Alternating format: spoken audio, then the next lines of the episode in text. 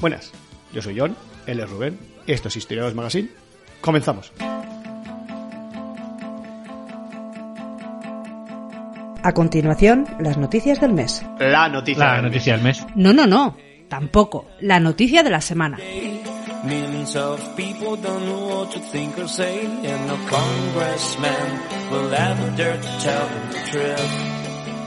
Bueno, yo hoy traigo una noticia un poquito diferente y es más un anuncio casi que una noticia. Eh, pero creo que es interesante, es de interés para todo aquel, aquella que, que le guste la historia y que, bueno, pues es una cosa bastante reciente, ¿no? Apenas de esta semana pasada. Eh, a lo mejor algunos de nuestros escuchantes ya se han enterado, pero bueno, por si acaso lo traigo aquí. Y es que la Biblioteca Nacional de España ha liberado eh, más de 30 millones de imágenes eh, para, para todo uso, para quien quiera. Eh, la institución ha suprimido el pago por uso comercial de las imágenes de su hemeroteca digital y de la Biblioteca Digital Hispánica. Ahora ya pueden ser descargadas, modificadas, compartidas libremente desde este pasado 1 de noviembre. Eh, se ha demorado un poquito porque han estado haciendo una serie de procesos técnicos, actualizando la web, ¿no? Para, bueno, pues para, para que pueda soportar las solicitudes, las solicitudes de documentos que se esperan, ¿no? Ese Es un poco el titular. Mm, Pues eh, desde aquí, mi enhorabuena a todos los youtubers, porque a todos los que, que hacen historia en YouTube, en YouTube, porque tienen ahí todo el material ¿eh? y sin problemas de, de derechos.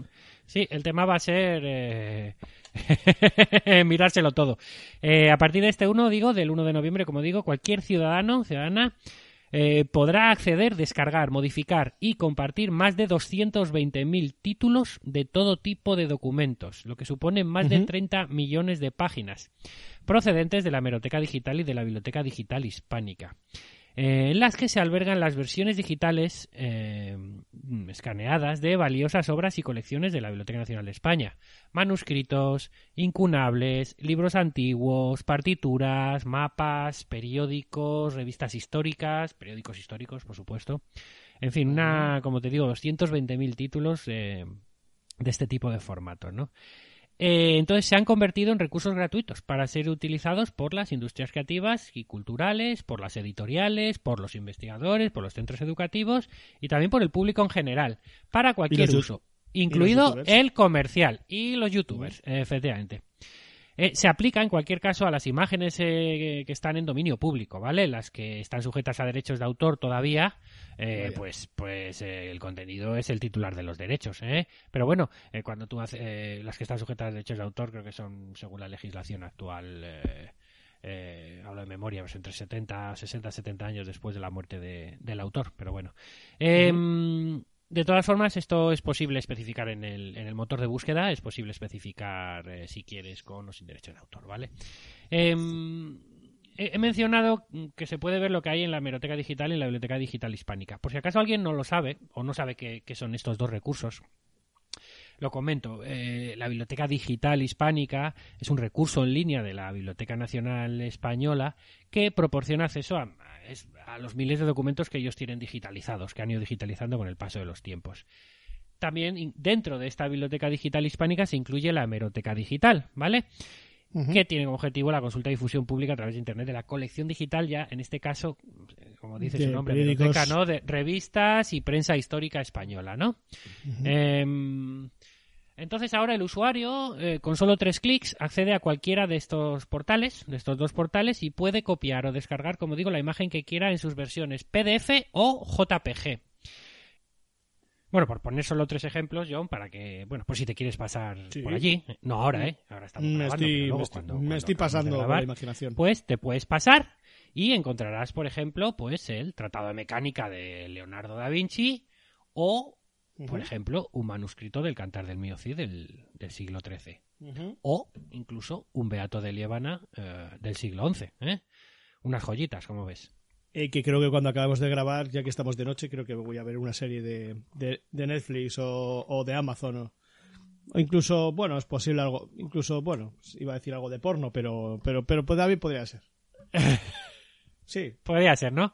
Igual luego te levanto el apetito. Igual luego te levanto Ojo. el apetito, ya verás.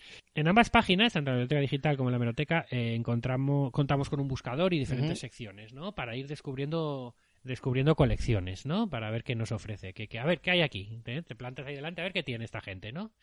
El tema es que no tienes vida para mirarlo todo. ¿eh? A partir de la entrada en vigor de esta nueva resolución, pues no será necesario pagar nada, ¿no? Por este uso comercial de las imágenes digitales, que es lo más importante.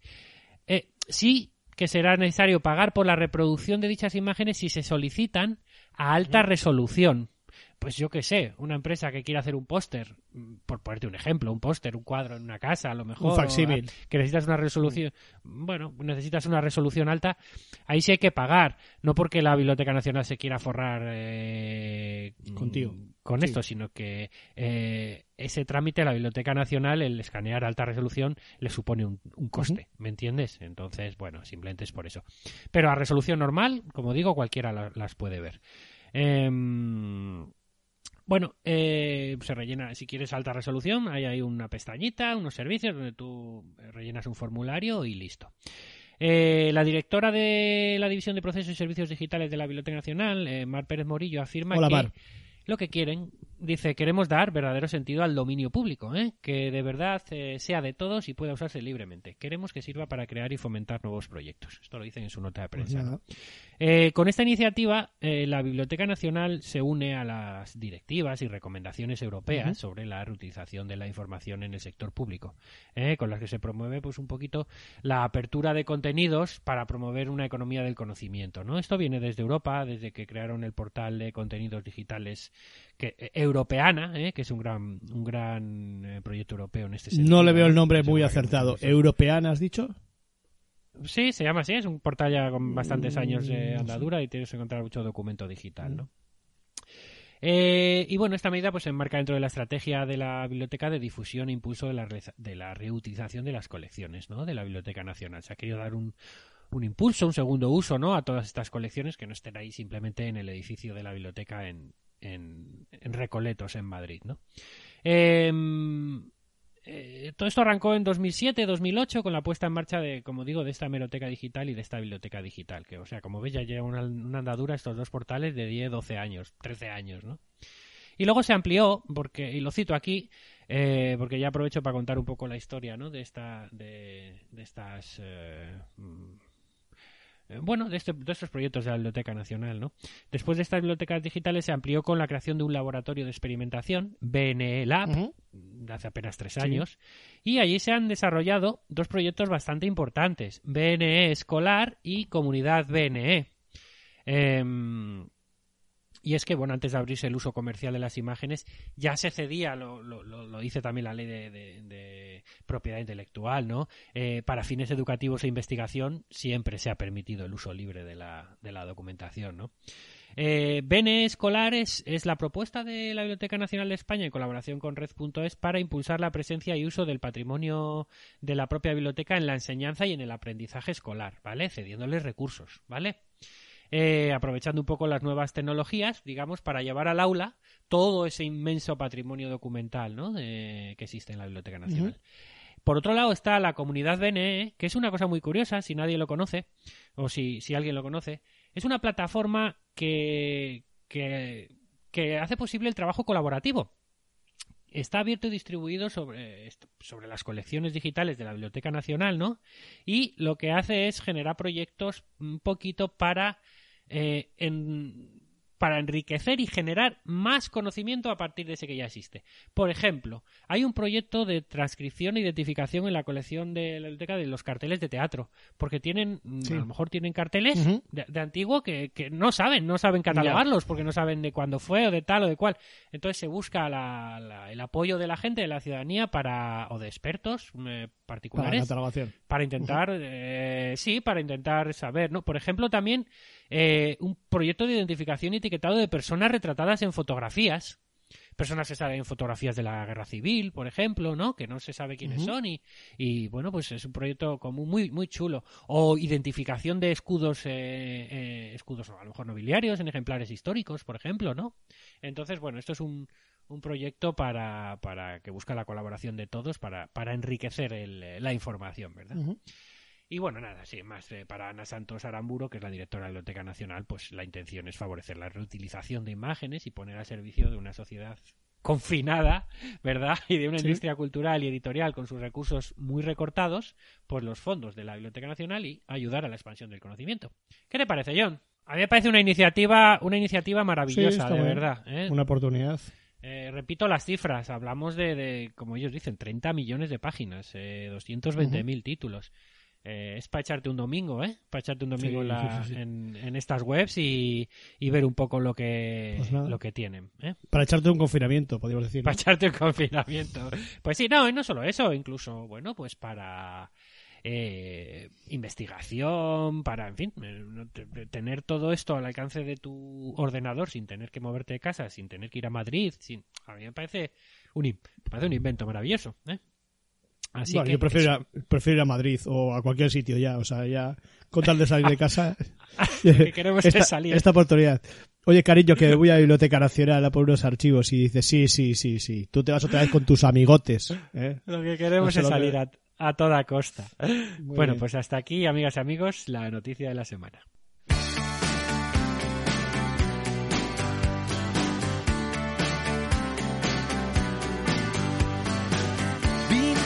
Up and battered around. Being sent up and I've been shot down.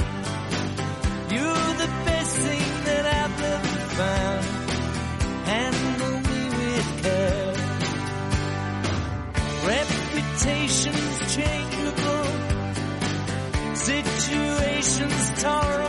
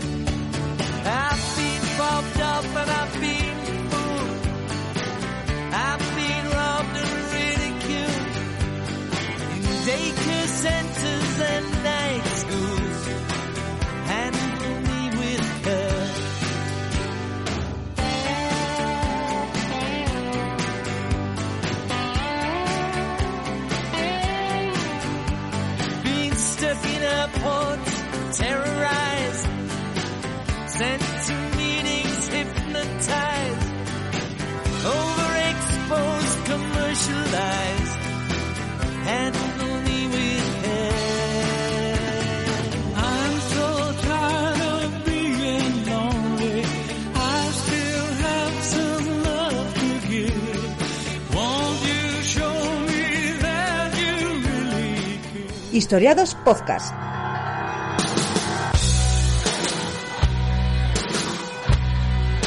Estamos en Twitter, arroba Radio Historiados. Con número que con letra estaba cogido.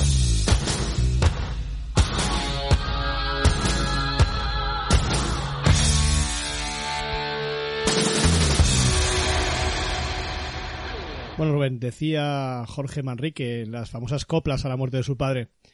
Recuerda, eh, recuerde el alma dormida, avive el seso y despierte, contemplando. ¿Cómo se pasa la vida? ¿Cómo se viene la muerte? Tan callando. Cuán presto se va el placer, como después de acordado da dolor, como a nuestro parecer, cualquier tiempo pasado fue mejor. Bonito, un, un, un clásico. Un clásico, ¿no? Sí, tengo que reconocer que siempre me fascinó Manrique, no por su calidad literaria, que, que sin duda lo tendrá, no tampoco soy quien para apreciarla, sino porque, a mi parecer, pues tenía un nombre demasiado moderno para un hombre del siglo XV. Eso de Jorge Manrique me sonaba más a siglo XX, un señor de, un señor de Cuenca, podríamos decir, ¿no? Del siglo, y me resultaba como raro, pero bueno. Eh, dejamos al lado mis tonterías y retomemos estas últimas estrofas que dicen, como a nuestro parecer, cualquier tiempo pasado fue mejor.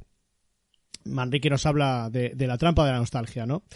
Como nuestro cerebro, como un arma adaptativa, ¿eh? nos oculta lo malo del pasado y nos resalta lo bueno.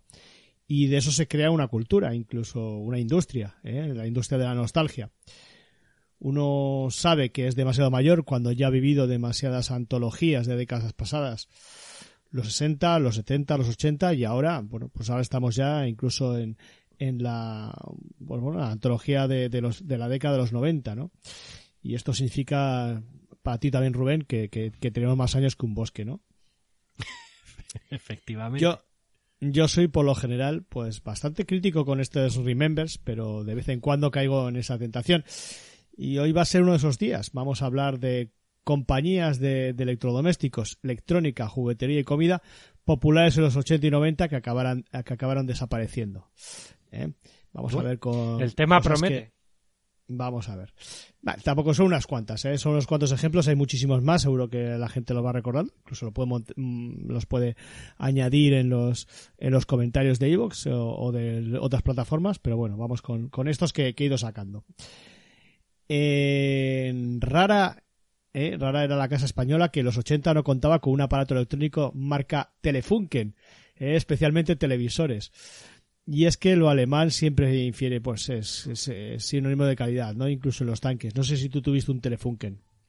Pues no, yo tuve una tele, siempre recordaré, te- ya, ya que estamos te voy a hablar de mi infancia, ¿no? No, eh, no, recuerdo la tele Sanio y recuerdo mi primer vídeo VHS allá por, sí, mediados de los 80, finales, finales de los 80, mejor diría yo, finales de los 80 de la marca Blaupunk, que yo no sé si tú te acuerdas, también era alemana, eh, su logotipo era un punto azul, como su propio nombre indica. Sí. Y sé que, eh, bueno, se lo vendieron a mis padres, una conocida que los traía de, de contrabando, de contrabando de Alemania.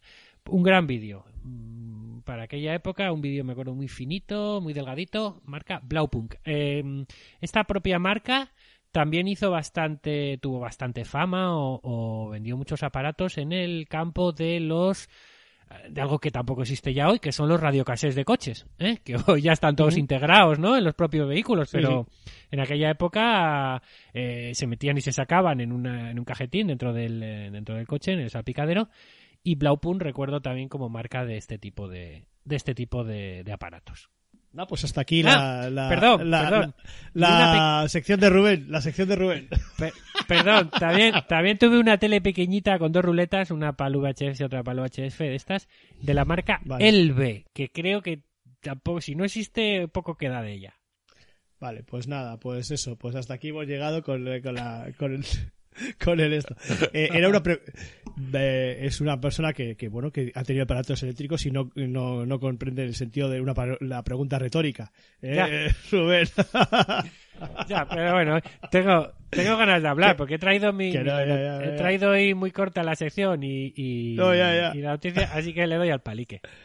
Bueno, estamos estamos eh, en, a- en ambiente distendido, yo. Bueno, estamos en, en Telefunken, ¿no? Que se creó en 1903 como una empresa conjunta entre Siemens y AEG, pues ambas alemanas, ¿no? Tanto Siemens como AEG. Su denominación comercial en aquel momento era, espera, como, espera que voy en alemán, ¿eh? Gesellschaft für Drahtlos Telegraphy System Telefunken.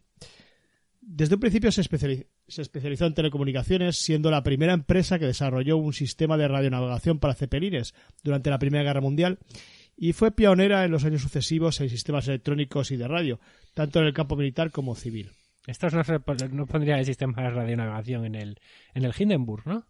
No, pues no sabemos, pero bueno, pues, podía ser, podía ser. En 1941, AEG se quedó con el 100% de las acciones de Telefunken y la disgregó con una subsidiaria para volver en 1967 a fusionarse con ANG, eh, con AEG, denominándose AEG Telefunken. Esta etapa fue muy relevante para la de los 60, para la marca, ya que desarrolló el sistema PAL, eh, un sistema de codificación de la señal analógica utilizada en gran parte del mundo y comercia- comercializando asimismo multitud de productos electrónicos para el hogar como televisores, vídeos, radios, equipos de música, relojes, despertadores. O Telefunken fue muy conocida y reputada por los micrófonos que comercializaba, que aunque llevaban su marca, estaban realmente fabricados por Neumann. En España en concreto, Telefunken se hizo un hueco muy importante en el mercado de los televisores. ¿Quién no recuerda esas famosas teles cuadradas y de color marrón imperantes en los salones de los años 80, ¿no? O aquellos equipos de música enormes con multitud de botones y, y de color gris aluminio. Eh, Rubén no, porque eran de otra marca, pero bueno, ta- e- eran del mismo estilo, ¿no? Porque eran todas parecidas, ¿no, Rubén? Eh, sí, pero ya no digo nada, porque luego te enfadas. Que era broma, hombre.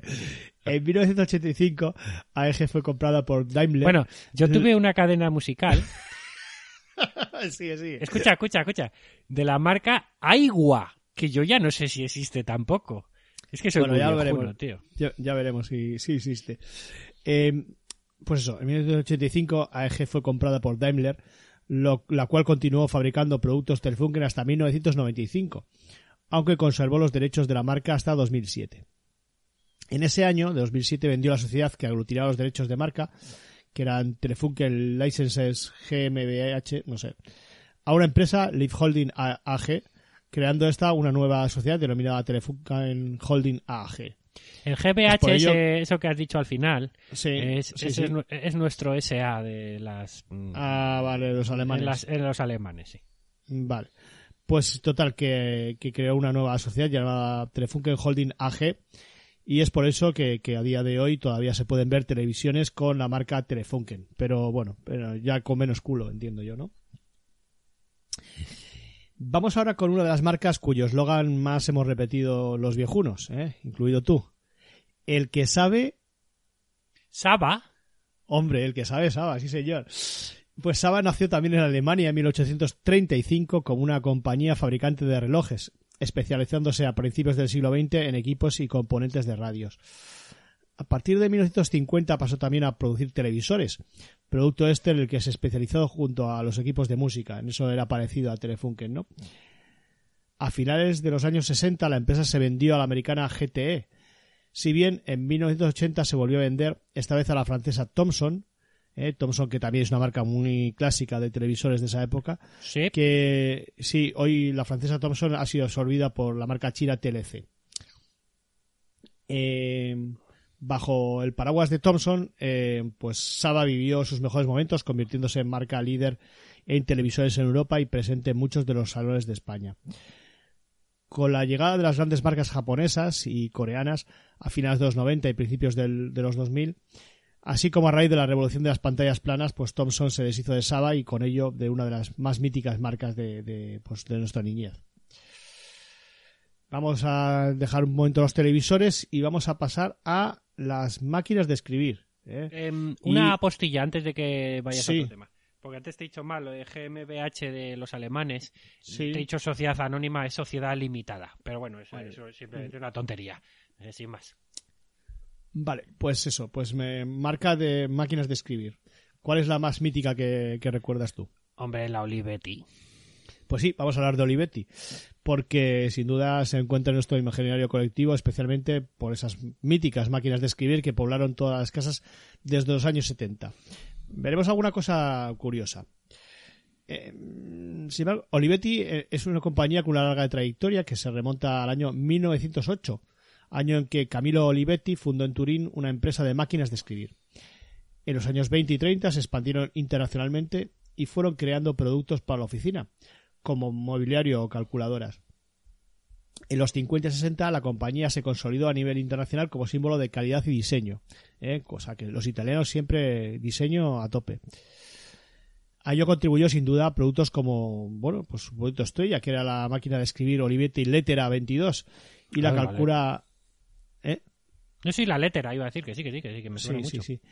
Y la calculadora Divisuma 24, ¿eh? que, de las que vendieron millones de unidades. En los 70 y 80 la compañía apostó por el ámbito electrónico en lugar del mecánico. Lanza la primera máquina de escribir electrónica en 1978, la E ET101, y el primer ordenador personal fabricado en Europa, el M20, en 1982. El gran problema de este ordenador era su absoluta incapacidad, incompatibilidad con los IB, IBM PC. De hecho, tenía su propio sistema operativo llamado PCOS. Un año después sacó al mercado el, el M24, también otro ordenador, que ya esta vez incorporó un CPU Intel 8086 compatible con los PC, que ya usaba el sistema operativo 2, que tú también habrás usado el, el sistema operativo 2. ¿eh? El ¿O no? MS2, MS2, sí, Sí, de hecho fue el sí. primero que utilicé. Sí.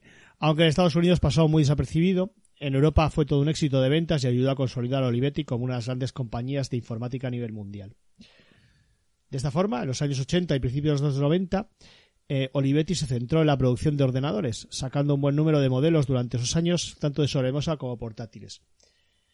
Pero, a pesar del gran esfuerzo que por ganarse un lugar en el mercado a finales de los 90, eh, a finales de, ese- de- de esa década el sector sufrió una total revolución. Los márgenes de los equipos eran cada vez menores y la producción de genéricos o clones con chips y componentes fabricados en Asia era cada vez mayor. En definitiva, a las empresas europeas y americanas de ordenadores les era muy difícil competir y sobre todo bajar los precios para igualarlos a los de sus competidores genéricas pues asiáticas, ¿no? Esto provocó un colapso financiero en Olivetti, lo que le llevó a la venta de la mayoría de su accionariado entre el 99 y el 2001 eh, a un grupo inversor italiano. Pero bueno, pues como hemos visto con los ordenadores, parece que no esta, esta empresa no, no, es de rendirse fácil, ¿no? Y el intento de reconversión en este en ese 2001 adquirió el 52% de Telecom Italia y sacó algunos productos enfocados al gran público como tabletas, tablets eh, como la Olipad y smartphones como el Olivetti Olifone. Pues de- y desde entonces pues ha enfocado su negocio bueno en productos a nivel corporativo como, como impresoras, terminales de venta o cajas registradoras así como en servicios y soluciones digitales y ha dejado un poco al margen pues pues tanto las máquinas de escribir que ya no se venden prácticamente como los ordenadores que bueno que no, no tienen mercado no Y entiendo que, sin conocer, ¿eh? hablo de. Sí. Hablo por hablar. Entiendo que básicamente orientado al mercado italiano, supongo. Mm, sí sí yo aquí tampoco lo he visto mucho ¿eh? y vamos a hablar de una marca que has citado tú porque tenías una, una cadena ¿eh? de esa marca ¿Qué has dicho Ah, que, que- Qué curioso. ¿Qué, qué, qué marca has dicho que tenías la cadena? Aigua. Aiwa. Aiwa fue sin duda una de las marcas más características de electrónica de los años 90, centrada fundamentalmente en el sector del sonido. Y es especialmente recordada por todos gracias a sus Wallman. ¿eh? Yo tenía un Wallman de, de Aiwa. Creo que tuve varios porque se rompían con facilidad los Wallman. Se caían y se rompían. La verdad es que esa pestañita que tenía era poco, era poco segura, ¿no? Eh, la compañía Aiwa se fundó en 1951 en Japón y desde un principio se orientó hacia la producción de grabadoras y reproductores de audio. Sus primeros años fueron de crecimiento espectacular y ya en los 60 Sony adquirió la mayoría de acciones de la compañía. Eh, Sony se propuso al adquirir dos objetivos. Eh, expandir por un lado la marca por Europa y Estados Unidos y por otro convertirla en su marca blanca. En los 80, eh, apostó fuerte por el audio y aumentó considerablemente su catálogo produciendo equipos de música, mini cadenas como la tuya, tocadiscos, altavoces, amplificadores y por supuesto pues ya los ya eh, nombrados famosísimos Wallman. Eh, también se adentró en el mundo audiovisual con la producción y comercialización de cintas Betamax y la creación del primer sistema de cintas de audio digital. Estas últimas dos apuestas, la del Betamax y la del cintas de audio digital, pues, pues, pues como sabemos, pues no, no le fue bien, ¿no? Y Aiwa atravesó varios años en, números rojos. Para intentar solventar la pésima situación financiera, en los primeros años de la década de los 90 se consolidó aún más la idea que tenía Sony de que Aiwa fuese una marca de bajo coste, lo que repercutió en la calidad de sus productos. ¿Eh? O sea que no te- tenías una cadena, pero tampoco era muy buena. ¿eh? Una cosa regulera, ¿no? Bueno, a mí me duró unos cuantos años, voy a ser sincero. bueno, me- entonces nos conformamos con cualquier cosa. No, yo ni siquiera sabía que era blanca. Me lo estás diciendo ahora. Te quiero decir que, era una, que fuera una marca blanca de, de Pues Sony, para eso ¿no? estamos aquí, para eso estamos aquí. Eh, no, tu- no tengo mal recuerdo de aquella cadena. Con la llegada del año 2000 y introducción del MP3 en e Internet, Aiwa quedó fuera de juego por completo. Su tecnología era ciertamente obsoleta y no tenía capacidad para introducir ningún cambio en el modelo de negocio. En 2002, Sony alcanzó una última, lanzó una última apuesta y compró el 100% de, de pero fue demasiado tarde y en 2006 se dejaron de fabricar productos Aiwa. En 2006. Pero sorprendentemente en el año 2015 una empresa americana, Dormitus Brands, compró los derechos de la marca a Sony y gracias a esto volvió a sacar al mercado un producto denominado Exos 9, Exos 9 solo disponible en Estados Unidos, que no es más que un reproductor Bluetooth con marca Aiwa. Pero bueno, que no, no está disponible más que en Estados Unidos. Así que ya sabes la, un poco la historia de, de esa, de esa marca de, Sí, sí. de electrodoméstico. Vamos a hablar de, de otra, bueno, de, otra marca que ya eh, es más de, de andar por casa, podemos decir, ¿no? Que es la Superser. No sé si recuerdas algo que era Jo. Superser. Me suena mogollón, pero nunca tuve ningún producto. Pero sí, sí me suena, Bueno. claro. Superser por su- eh, se convirtió en una de las marcas de estufas y neveras que más se extendieron en, eh, por las casas españolas en los 70 y 80, resultando raro que un hogar de, de aquellos años no dispusiera de uno de esos productos de la mítica marca. Superser fue fundada por Ignacio Orbaiceta en Navarra en los años 50, tras varios años en donde su fundador, junto a su hermano, habían regentado un negocio de montaje de ciclomotores. Comenzaron con las estufas de gas, los cuales, las cuales rápidamente adquirieron gran popularidad, vendiendo unas 400.000 al año y sentando fuerte- una fuerte base para su expansión. De ahí pasaron a producir grandes electrodomésticos de cocina, especialmente neveras y frigoríficos, pero también hornos, cocinas y lavadoras. La década de los 80 supuso el principio del fin, impulsado por la gran crisis del sector industrial. En este sentido, el gobierno navarro adquirió la compañía con fondos públicos, creando un grupo con otras empresas del sector para venderlo a la alemana BSH. Eh, el grupo BSH está formado por Bosch Siemens, que, compró también Balay, eh, otras marcas bastante conocidas ¿no? de, electrodomésticos. Y esto, esta, compra se, se, se llevó a cabo en 1990, creando de esta forma una de las empresas de electrodomésticas más importantes de España, la cual continúa hasta nuestros días. ¿eh? Pero por desgracia la marca Supercell se, se perdió por el camino. Vamos a los juguetes, ¿eh? Y quizás a de una de las marcas de, bueno, de los niños de los años 70 y de los principios de los 80, pues más conocidas, ¿no? Que es la marca Exin. ¿eh? ¡Hombre! Seguro que, ¡Hombre! seguro que tienes muchos recuerdos de, de, de Exin. Tu- Tuve un Super Cinexin con una Sí. peliculilla de Mickey Mouse y Goofy y eso. Sí, yo también. Solo teníamos una, ¿no? Sí, la que te, la que te vendían un, una La que especie, un especie de cartucho que te lo vendían cuando comprabas el aparato y ya está. Luego no, ahí no se invertía. No es como la PlayStation de ahora que te compra juegos y juegos. No, no. Entonces era lo que había. Había uno. El que venía al comprarlo. Y, y nada, nada, y no pedías ni otro. O sea, con eso ya 10 minutillos y ya decías, vaya mierda de juguete, esto no sirve para. Así es. Bueno, pues en el mundo del juguete todos, eh, eso, los que hemos crecido 70, 80 o los 90, tenemos en nuestra mente el nombre de la gran juguetera española Exin. Y especialmente juegos míticos como el Tente, el Scalestric, el Cinexin o el Madelman, ¿eh? que son los que producían, entre otros, ¿no? No, Exhibe- eso no sabía yo. Mira, el Scalestri sigue muy arribita. Y el Sí, Tente, sí, eh. el Tente no, el Tente ahora ya se lleva más Lego, se lleva más otras Playmobil, eh, y Lego Playmobil digo yo, hoy. Eh, Pues mira- Sí, Playmobil es, ¿no? Lo otro, sí, sí, Playmobil, Sí. eso es. Eh, Exin es el acrónimo de Exclusivas Industriales, ¿eh? Empres- empresa fundada por Ramón Cerogio, eh, perdón, Ramón Carogio Socias en, en la Barcelona del año 51. En un principio se constituyó como empresa fabricante y comercializadora de productos plásticos, entre los que se incluían pequeños juguetes. Poco a poco se fue especializando en productos de juguetería, comenzando en el 62, con una estrategia que le resultó muy afortunada durante mucho tiempo obtener licencias de juguetes de éxito extranjeros para comercializarlos en España, adaptándolos al mercado eh, local. Comenzó, como, como hemos citado aquí, con el inolvidable Scalestrix, bajo eh, que no lo voy a decir mal, eh, por decirlo un poco rápido, bajo licencia de la inglesa Lines Bros Ltd. El cual, si bien en un principio no tuvo demasiado éxito, pronto fue haciéndose un hueco en- miles de casas españolas. Poco después, en 1968, adquirió la licencia de los G.I. Joe a la norteamericana Hasbro, creando con ello para el mercado español los Madelman, ¿eh? que no hay que confundir con los Hyperman, que eran de Industrias Hyper, ¿eh? pero no, estos eran los, los Madelman, ¿eh? que yo sí que tuve alguno. Eh, bueno, pues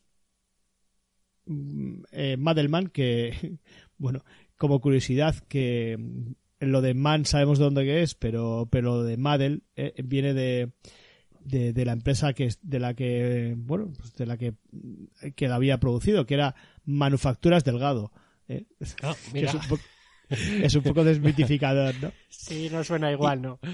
Eh, manufacturas Delgado Man. Eh, es. Madelman. Y bueno, pues eh, vendió muchísimos, eh, eh, muchísimas unidades de, esto y bueno, pues de los Madelman y tuvo mucho mucha popularidad, aunque siempre en pugna con los Hyperman, ¿no? Eh, los años 70 fueron una gran década para Exin, no solo porque sus juguetes se habían consolidado y las ventas eran espectaculares, sino porque en 1971 lanzó el entrañable Cinexin que hemos indicado, bueno, que hemos, eh, bueno, pues ya hemos hablado de él, y un año después uno de los juguetes favoritos de toda una generación, el Tente, que era el juego de bloques de construcción más popular en España, que es muy era muy similar al Lego, ¿no? La década siguiente, la de los 80, fue realmente la del ocaso, aunque formalmente la juguetera aguantó hasta 1993. Los motivos de la quiebra de Exim fueron varios, pero principalmente se debieron a la crisis del petróleo de finales de los años 70, la cual aumentó considerablemente los precios del plástico que utilizaba para gran parte de sus juguetes y sobre todo la imparable incursión de los ordenadores y las consolas en los hogares españoles. ¿Eh? Como has dicho tú, no, no podían competir. ¿eh? El Cinexin no podría competir a día de hoy con para un niño con el con la PlayStation, ¿no? Me, me parece, ¿no? Ni siquiera con un YouTube. No, desde luego que no.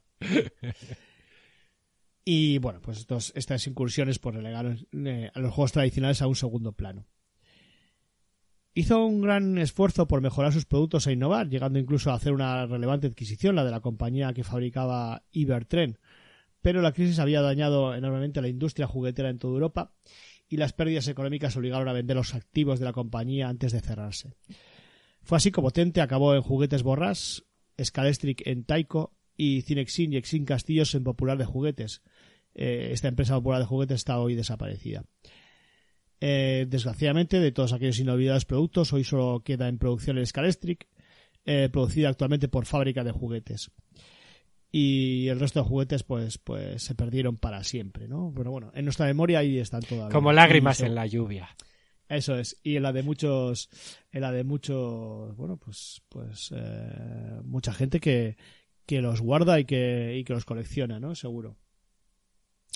Y vamos a, do- eh, para acabar con dos productos, no, tres, eh, que son productos, bueno, pues alimentarios o alimenticios. Bueno, hasta no sé, aunque un chicle no sé hasta qué punto es alimenticio, pero bueno.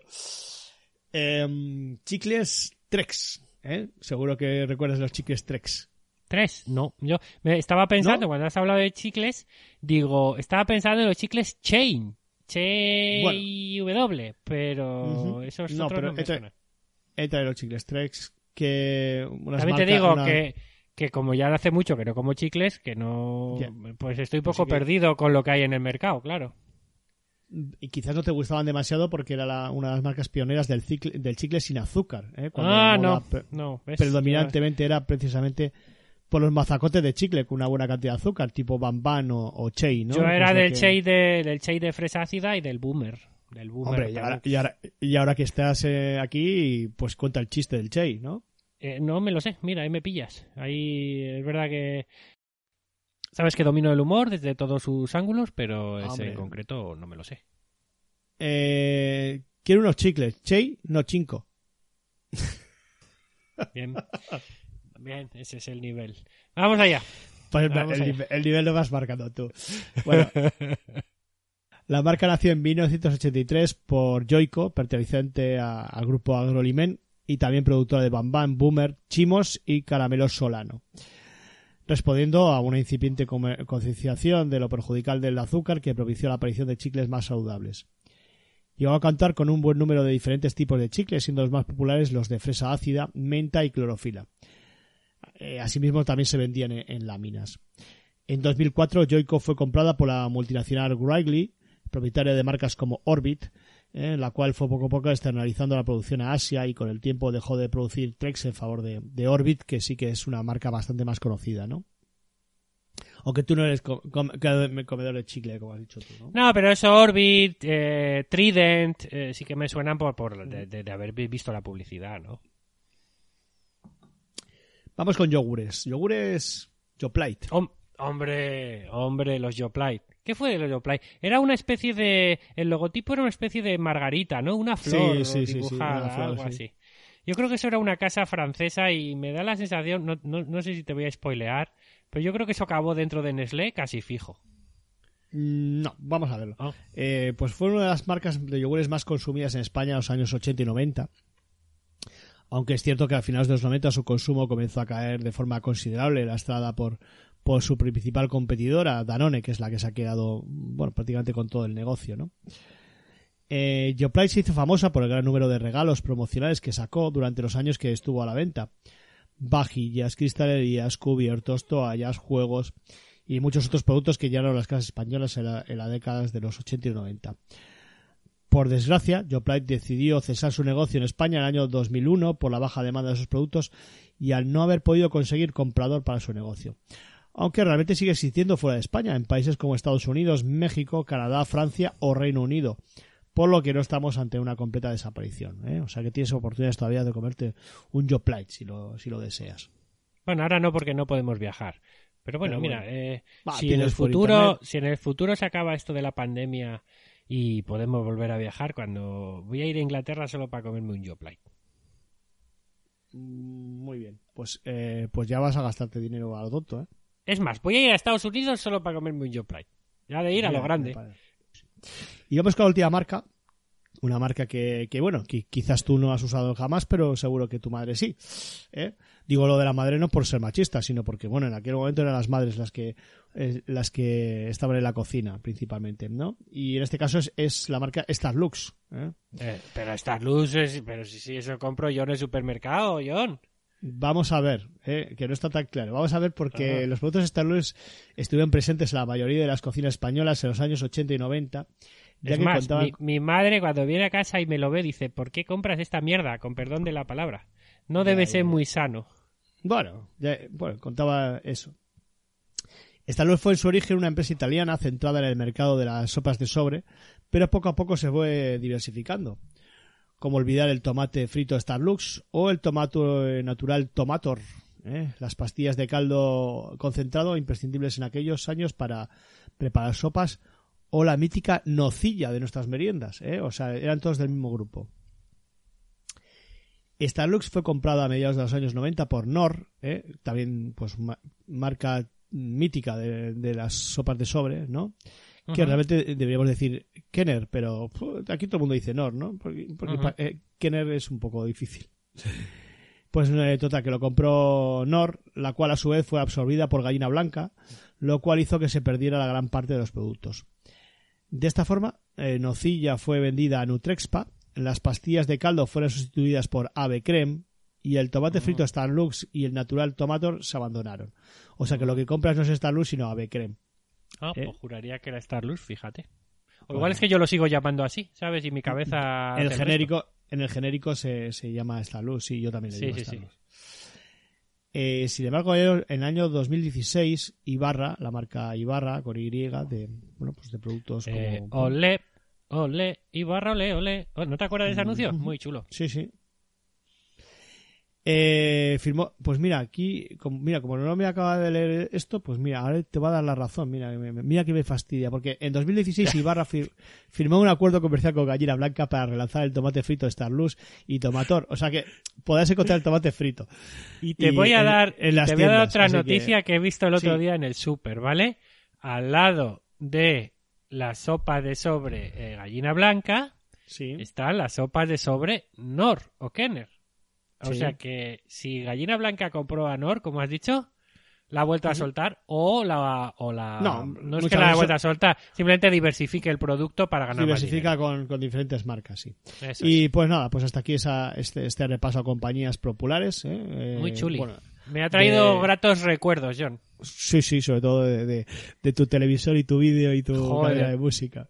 De verdad, Eh, ¿eh? y, nada, pues gracias a- al retonostálgico.wordpress.com que hemos cogido de varios artículos de, de esta página, hemos cogido el, eh, bueno, el argumento para, para hacer el guion, ¿no?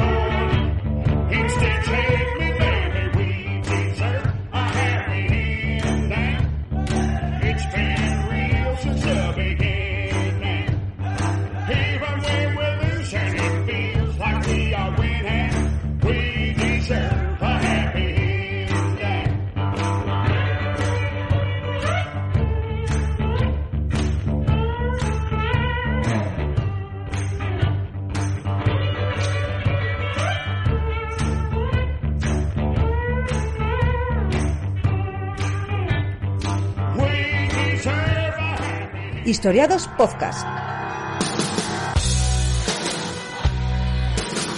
historiadospodcast.wordpress.com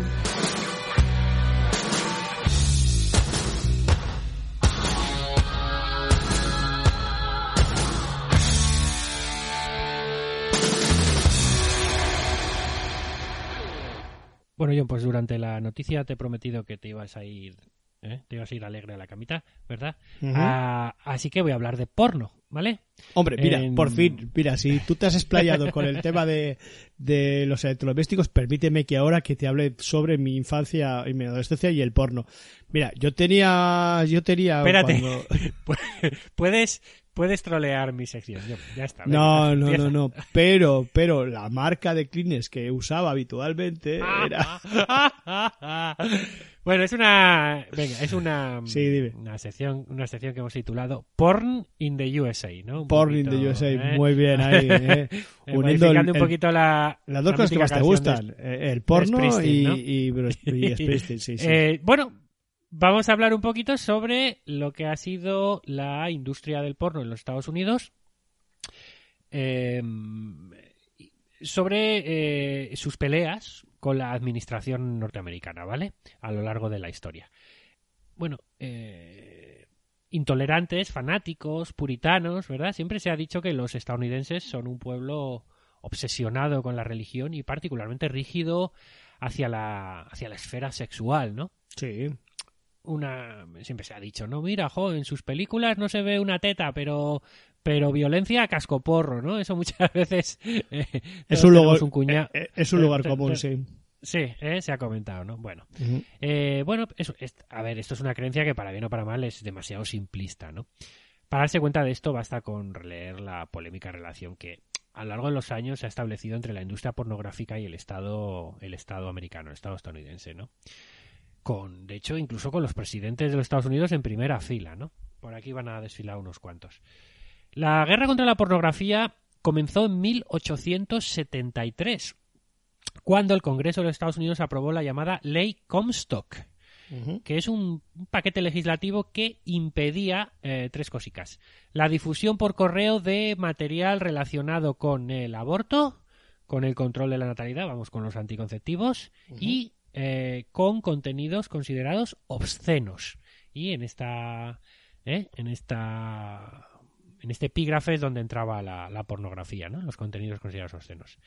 La ley fue el resultado de una intensa actividad de, bueno, de propaganda, de lobbying, ¿no? Llevada a cabo por Anthony Comstock, de ahí el nombre de la ley, ¿no?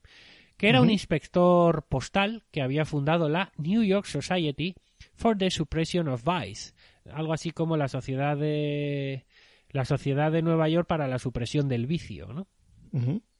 Con la él quería o, montó montó esta fundación con la intención esta sociedad con la intención de salvaguardar la moral pública.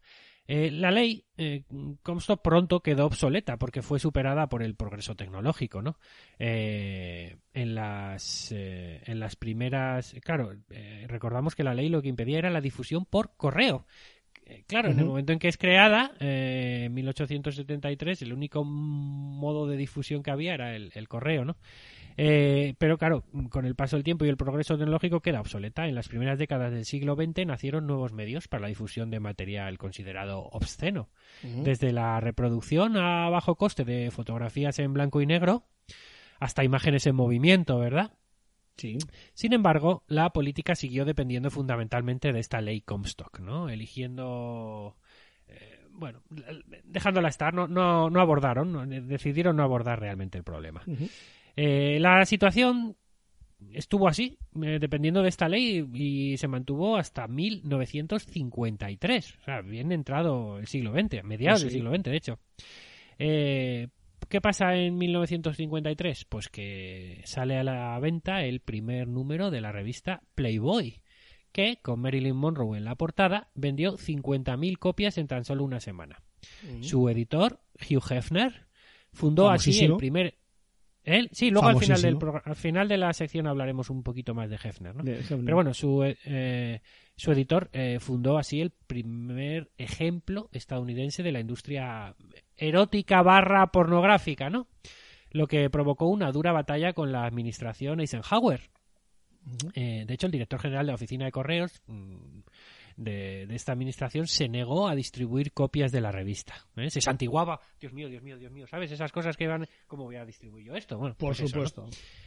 Pero eh, Playboy no fue el único frente de batalla de la naciente industria pornográfica ya por mediados de los 50. Eh, de hecho, en 1957, eh, Samuel Roth, que ha pasado a la historia, ¿no? Como el ejemplo de una de estas primeras... eh, bueno, porque obligó a legislar, ¿no? Este hombre Sí. era un editor de material pornográfico, erótico, pornográfico, ¿no? Siempre... Y, y fue juzgado por violar la ley Comstock, que todavía seguía vigente. Hablamos de 1957, ¿no? Este hombre había colocado libros considerados obscenos y también los folletos publicitarios de estos libros en el, en el correo, ¿no? Su caso llegó incluso a la Corte Suprema, fue muy famoso en su época. Y la Corte Suprema argumentó que la obscenidad no podía caer bajo la protección de la primera enmienda. O sea, Samuel Roth decía, no, me acojo a la primera enmienda. La primera enmienda es la norma constitucional, es la que garantiza la libertad de expresión, ¿no? Entonces, eh, Samuel Costos, Samuel Roth se quiso acoger a la libertad de expresión. Y entonces el, eh, la Corte Suprema legisló, y ya sabemos que en Estados Unidos cuando hay un fallo eh, pasa inmediatamente a ser jurisprudencia, ¿no? Eh, pues eh, dijo que la obscenidad no podía estar protegida por la primera enmienda. Vamos, Y que eso bien era dicho, libertad y bien dicho. que no era libertad de expresión. Ya vale Entonces, de obscenidades. Esta sentencia otorgó al gobierno federal la facultad de prohibir material considerado, bueno, pues escabroso, ¿no? Sin embargo, a pesar de estos duros golpes a la industria pornográfica, con la llegada de la década de 1960, algo comenzó a cambiar, ¿no? Eh, el amor libre y todas esas cosas. el- y- el picorcito, y- el picorcito. y, y Flowers en San Francisco, ¿no? Pero eh, fue en, en 1969, al final de la década, cuan- cuando el fallo eh, Stanley contra Georgia estableció que en sus propios hogares las personas tenían derecho a ver lo que quisieran, incluso material pornográfico, ¿vale? Eh, esto fue una decisión histórica, claro Sin duda. y, y obligó al gobierno a posicionarse. ¿eh? Entonces, eh, porque el gobierno sufría muchas presiones, pero ¿qué es esto? ¿Cómo es tal? ¿no? Entonces, el presidente entonces Lyndon B. Johnson, que era demócrata, creó una comisión presidencial, la Presidential Commission on, on Obscenity and Pornography, una comisión presidencial sobre obscenidad y pornografía, para estudiar si esto de la pornografía que ahora se permitía consumo privado en casas, si esto podía suponer un problema, ¿no? Querían sobre todo ver los efectos que dicho material podía tener particularmente entre los jóvenes y su relación con el crimen y con otras conductas antisociales. Hombre. Eh, Ya le, ya le decía yo los efectos que tenía sobre la juventud ese tipo de, de ese sí, Pues, pues, nada, ceguera, pues, lo habitual, ceguera y ese tipo de cosas. Este es un debate que, que se montó en esta época en, en los Estados Unidos, ¿no? Eh, en 1969. Em, y, y B. Johnson, como digo, montó esta comisión a ver si aquello, aquello era perjudicial o no era perjudicial, ¿no? Eh, el informe salió, la comisión publicó su informe en, en 1970 y eh, recomendó, eh, la- la- digamos, las conclusiones de este informe, ¿no? Se recomendaba la educación sexual, la financiación de la investigación sobre los efectos de la pornografía y la restricción del acceso a los niños, ¿no? La restricción del Sí. acceso de los niños a la pornografía. Pero sugirió, esta comisión sugirió que no se restringiera el acceso a los adultos, ¿vale? O sea, una cosa normal y corriente, vamos, como pasa hoy en día, ¿no? Sí. Eh, en general, el informe eh, encontró que la obscenidad y la pornografía no eran problemas sociales importantes, que no había evidencia de que la exposición a dicho material fuera perjudicial para las personas. Eh, se basaron, estudiaron un caso que previamente de lo que había pasado en Dinamarca y tal, donde también se había permitido la pornografía un tiempo atrás y, y, oye, allí no había pasado nada, ¿sabes lo que te quiero decir? Pero bueno, Sí. entonces, eh, esta comisión encontró que aquello no era un problema, que no había evidencia de que la exposición a dicho material fuera perjudicial para las personas y que las iniciativas legales y políticas actuales tenían más eh, probabilidades de crear problemas que de resolverlos. ¿eh? Es decir, como el gobierno se meta, entonces sí que vamos a tener un problema. Más o menos es lo que vino a decir la, la comisión, ¿no? Bueno, siendo Bueno. americanos diría, el, el mercado del porno se autorregula, tampoco hace falta Este- que se... Eh, sí, este informe fue ampliamente criticado y rechazado por, por el Congreso, eh, de mayoría entonces conservadora. Eh, porque cuando salió en el 70, eh, Lyndon B. Johnson había sido ya eh, sustituido por Richard Nixon, que era republicano, ¿no? Eh, de hecho, eh, Nixon lo rechazó enfáticamente, vamos. Y de hecho prometió, prometió frustrar la industria del porno. Claro, se, le ve- Pero- se, le, se le veía que era un poco resentido con todo en general. ¿eh? Nixon. Pero fue una promesa que se quedó así, en promesa. Dado que a caballo entre los años 60 y 70, Playboy vendió 5 millones de copias y que durante ese periodo hubo un boom ¿no? en la industria del porno, ¿no? sobre todo de, de películas que se empezaron a rodar ¿no? en estudios y tal. Em, digamos que la sociedad iba un poquito por delante de, de la administración, ¿no? Y, eh, y que Richard Nixon ah, no se atrevió a ir contra esos avances sociales, si quieres llamarlo así, ¿no? Se atrevió a ir en este caso contra la, contra la sociedad o contra lo que demandaba la sociedad.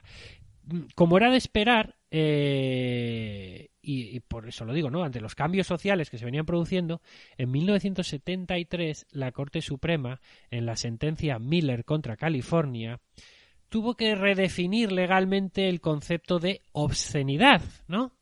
Eh, para que no fuera delito, vamos a llamarlo así, ¿no? Sí. Colocando a los editores y a los. eh, colocando ahora y así a los editores y a los productores del, del, del, del- del universo pornográfico, que ya había crecido mucho, bajo la protección de la primera enmienda. Ahora sí, productores y editores del porno estaban, eh, eh, estaban Protege- protegidos por la libertad de expresión, ¿no? Menos mal, menos mal. Eh, esto pasa en 1973 y luego en 1976 hay un nuevo punto de inflexión. Eh, ese año el demócrata Jimmy Carter eh, se postulaba contra como se postulaba a las elecciones contra el presidente saliente Ger- Gerald Ford, ¿no? que era republicano. Eh, azotado por el escándalo Watergate, el partido republicano estaba hundido en una grave crisis de imagen. Por ello, Carter, que era demócrata, apostó todo a la vamos a la reconversión religiosa un poco digamos para sanar las heridas de la nación no él él, él apostó un poquito a que la religión era la que le bueno se quiso ganar un poco a esa gente a esos conservadores no Sí. eh, sin embargo, no lo hizo muy bien porque mm, en medio de, de su campaña electoral, eh, Jimmy Carter, a pesar de su proclamada condición de devoto cristiano y catequista, pues concedió una entrevista a la revista Playboy. en la que, entre otras cosas, afirmó haber mirado a muchas mujeres con lascivia y lujuria, ¿vale? Vaya. Eh, claro, sus asesores eh, le habían convencido de que, de que, de, De- que oye, que esa, que esa entrevista fuera, era una buena idea. Era modernillo, Eh, ¿no? Lo- eh, Eh, sí, sí, sí, era una buena idea para sacudirse la imagen de intolerante, ¿no? Que, sí. que sus oponentes estaban tratando de atribuirle, ¿verdad? Pero claro, esas, esas palabras que soltó en la entrevista, pues, pues despertaron la ira de, de muchos votantes evangélicos que, liderados por el pastor Jerry Falwell, pues se pasaron en masa al Partido Republicano. Eh, bueno, eh, a ver, esto no tuvo consecuencias. Al final, Jimmy Carter tuvo consecuencias. Jimmy Carter iba sobrado en las, en las encuestas eh, para salir presidente. Y al final sí, acabó ganando igualmente, pero. Eh, Ajustado. mm, Muy ajustadito, ¿no? Sí. Eh, y no fue tanto por porque perdiera o no las elecciones eh, Jimmy Carter, que no lo fue, sino por el hecho de que un presidente concediera una entrevista a una revista considerada obscena, ¿no? Digamos que por eso he hablado de un punto de un punto de inflexión, ¿no? Eh, eh, de alguna manera, dijera lo que dijera en esa entrevista, fuera o no, gustase más o menos a unos a otros, el hecho de que un presidente conceda una entrevista a un medio, el que sea, digamos que mm, confiere mm, una legitimidad ya a ese medio, ¿no? Le otorga una legitimidad, ¿no? Cuando todo un presidente de un gobierno o un candidato, como era en este caso, le estaba concediendo una entrevista, ¿no? Eh, no fue una coincidencia que, bueno, pues que Ronald Reagan, que sucedió a Jimmy Carter en 1981, Tampoco tenía Eh, pinta de ver porno, Reagan, ¿eh? Tampoco tenía pinta. No, ¿verdad? Bueno, en la intimidad, vete a saber lo que hacía con Nancy. Pero, pero este decidió reanudar, eh, entre comillas, porque esto es literal, una cruzada nacional contra la pornografía. Vaya, qué manía. Tanto es así. Sí, sí, de hecho en la, en la convención de 1984 se incluyó en, en la platform, en la, en la platform republicana, en lo que es en la platform es el, el programa, el programa republicano, eh, se incluyó esta cruzada contra la pornografía, ¿no? Eh, liderando la batalla estaba su, su ministro de Justicia, Edwin Meese, eh, Meese, que introdujo una serie de medidas que debilitaron a la industria porno estadounidense. Y que luego esas medidas se renovaron. Durante todos los 80 estuvieron vigentes y se renovaron en 1992. Pero esta cruzada, una vez más, no duró mucho, ¿vale? ¿Por qué? Porque llega Bill Clinton a... a La presidencia. Entraron los 90, entraron los 90, llega Bill Clinton a la presidencia y lo que hizo Clinton fue aflojar las estrictas regulaciones de este de este ministro de Justicia, Edwin Meese, ¿vale? Bill Clinton las relajó. Hombre, Clinton permitiendo- tenía, tenía sus cosillas, eh, era, era más chisposo, podríamos decir, eh, ya se le veía. Sí, eh, permitió la recuperación de la industria pornográfica. Te dejo ahora espacio, John, para Sí. hacer, criste- hacer chistes sobre Clinton y el porno. No, Eh, hombre, y- no, hombre, no, no, no. No, No. bueno, pues No, no, no, no, era- nada, nada, nada. Nada, Ah. sobre, sobre Mónica y el vestido, nada. Eso es. bueno, continuamos entonces. Hay que, Eh, ser, la- hay que, ser, hay que ser elegantes en, el- en el- en el chiste. Hay que ser elegantes, En- efectivamente. en- Además, la ja- jacaranda erótica, eh. A mí Bill Eh, Clinton a, ver si nos va, a ver si nos va a salpicar el mal gusto. Eh, bien, muy bien, John. Muy bien. Eh, continuamos. La recuperación, eh, aparte de por Bill Clinton, también se vio fuertemente favorecida. ¿Por qué? Pues por la progresiva expansión de Internet, que sobre todo desde mediados de la década de los 90, me atrevería a decir, 1995, 96, cuando Internet empieza ya a expandirse de una forma más o menos eh, firme, ¿no? Y grande. Eh, así fue como los críticos de la pornografía eh, claro, la pornografía estaba creciendo mucho. Entonces los críticos encontraron un nuevo paladín en George W. Bush, ¿no? Eh, duran- eh, durante la campaña electoral para las elecciones presidenciales del año 2000, eh, George Bush, padre, gobernador de Texas, padre he dicho, no, es George Bush hijo, perdón, ¿no? George Bush sí, hijo, ¿verdad? hijo, hijo. eh, gobernador de Texas, aseguró que la lucha iniciada por, por Ronald Reagan se reanudaría y, eh, una vez que asumió el cargo eh, en la Casa Blanca, eh, bueno, pues pareció querer cumplir su promesa, ¿eh? seguir con, con aquello que había iniciado el ministro Edwin Meese y Ronald Reagan, ¿no? Eh, la idea de Bush era reorganizar todo el Departamento de Justicia para que la lucha contra la pornografía fuera una prioridad, ¿vale? Pero las cosas fueron de otra manera, porque eh, el 11 de septiembre de 2001, pues eh, los ataques a Nueva York eh, hicieron que Bush desviase casi todos los fondos ministeriales para la lucha contra el terrorismo. Y nunca más se supo de la pornografía. Hasta Hombre. que sucedió algo inesperado. Nunca más, nunca más. Por eso digo, hasta Hablas por, habla, habla en tu caso, habla en tu caso. Te hablo a nivel de, de la Sí, sí, sí, administración sí, norteamericana. sí, yo. sí, sí, sí, hombre, ya, ya me he dado cuenta. Eh, llegamos hasta el año 2016. Eh, Ujú. Durante las primarias republicanas del año 2016, el hijo del pastor Falwell, eh, Jerry Falwell Jr., eh, recordamos el pastor Falwell fue, fue aquel que había abandonado a Jimmy Carter cuando este dio la, la entrevista, concedió la entrevista a Playboy y, y Jerry Falwell pues le dio la espalda ¿no? y se pasó al bando republicano. Pues su hijo, eh, Jerry Falwell Jr., brindó su apoyo en el año 2016 al, eh, al más serio candidato republicano de aquella época, que era nada más y nada menos que Donald Trump. Un nombre que ya sonará incluso a nuestros escuchantes más jóvenes, ¿no? Bueno, ya nos ha dejado de sonar, Eh, por suerte. Donald Trump era un hombre que no solo era un mujeriego reconocido y divorciado múltiple, ¿no? Sino que también apareció, lo podéis encontrar en internet si buscáis, Sí. apareció en la portada de Playboy Ah, muy amigo eh, en el año 1990, ¿no? Playboy le entrevistó en aquel momento sobre su figura de emprendedor de éxito, ¿no? Antes de ser presidente, Donald Trump ha sido empresario, ¿no? Y sigue siendo, ¿no? Eh, esto causó un gran revuelo, ¿no? Y, y en el 2016. Y a algunos evangélicos, pues no le gustó, no le gustó la, la elección de Falwell. Pero al final gran parte de la derecha religiosa acabó votando por Trump, que había prometido una serie de medidas contra la pornografía en su campaña electoral.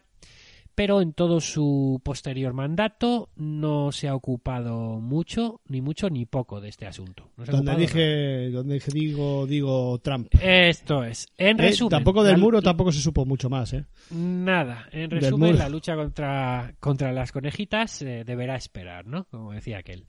Bueno. Eh, esto es un poco la historia de la relación, cosas curiosas, ¿no? Hemos visto, ¿no? De la relación entre, la difícil relación entre la Sí. industria pornográfica y el, y el gobierno de los Estados Unidos. Quiero acabar sin más dos minutos para hacer dos reseñas. Una de, de las dos revistas más importantes, ¿no? Que ha dado el mundo de la pornografía en Estados Unidos. Eh, ya no hablo de revistas, al principio eran títulos de revistas, pero luego se han convertido en auténticos emporios, ¿no? Que incluían estudios de televisión, canales de televisión, etcétera, ¿no? Hablo de la, la, la revista Playboy, como no, Sí. y de la revista Hustler, ¿vale? Hustler, sí. Eh, eh, Ambas tienen incluso película. ¿Perdón? Que creo que ambas tienen película incluso. Sí, sí, sí, bueno, sí, sí, son muy famosas. ¿no? Hustler es una revista pornográfica Sí. mensual estadounidense. Sí, sí, sí. ¿no? Fue publicada por primera vez en 1974 por Larry Flint. Eh, Y nació como la evolución del Hustler Newsletter, ¿no? que era un panfleto propagandístico de los propios clubs de striptease de, de Larry Flint, que era un hombre de negocios, sí. tenía clubs de striptease. Con el tiempo, la revista alcanzó un pico de circulación de nada menos que 3 millones de copias y luego alcanzó acabar asentándose en un promedio alrededor de medio millón de copias. ¿no? Las cifras se han reducido en los últimos años a unas 100.000, dada la lógica competencia de, de Internet. ¿no? En comparación con Playboy, ¿qué le diferencia de Playboy a Hustler o qué es la diferenciado siempre? Que tiene imágenes muchísimo más explícitas, ¿no? En lo que al porno se refiere, ¿no? También por este motivo ha suscitado una gran cantidad de controversias, ¿no? Por ejemplo, en 1984 la revista fue acusada de publicar caricaturas que caricatura, dibujos, ¿no? Que contenían representaciones sexuales de niños, por ejemplo, ¿no? Esto fue en el año 84. Y ahondando en ese mismo tema, en el 89, eh, el, el dibujante, el caricaturista de la revista, que era Dwayne Tinsley, fue arrestado después de ser acusado por su hija de 18 años de acosarla sexualmente desde que tenía 13.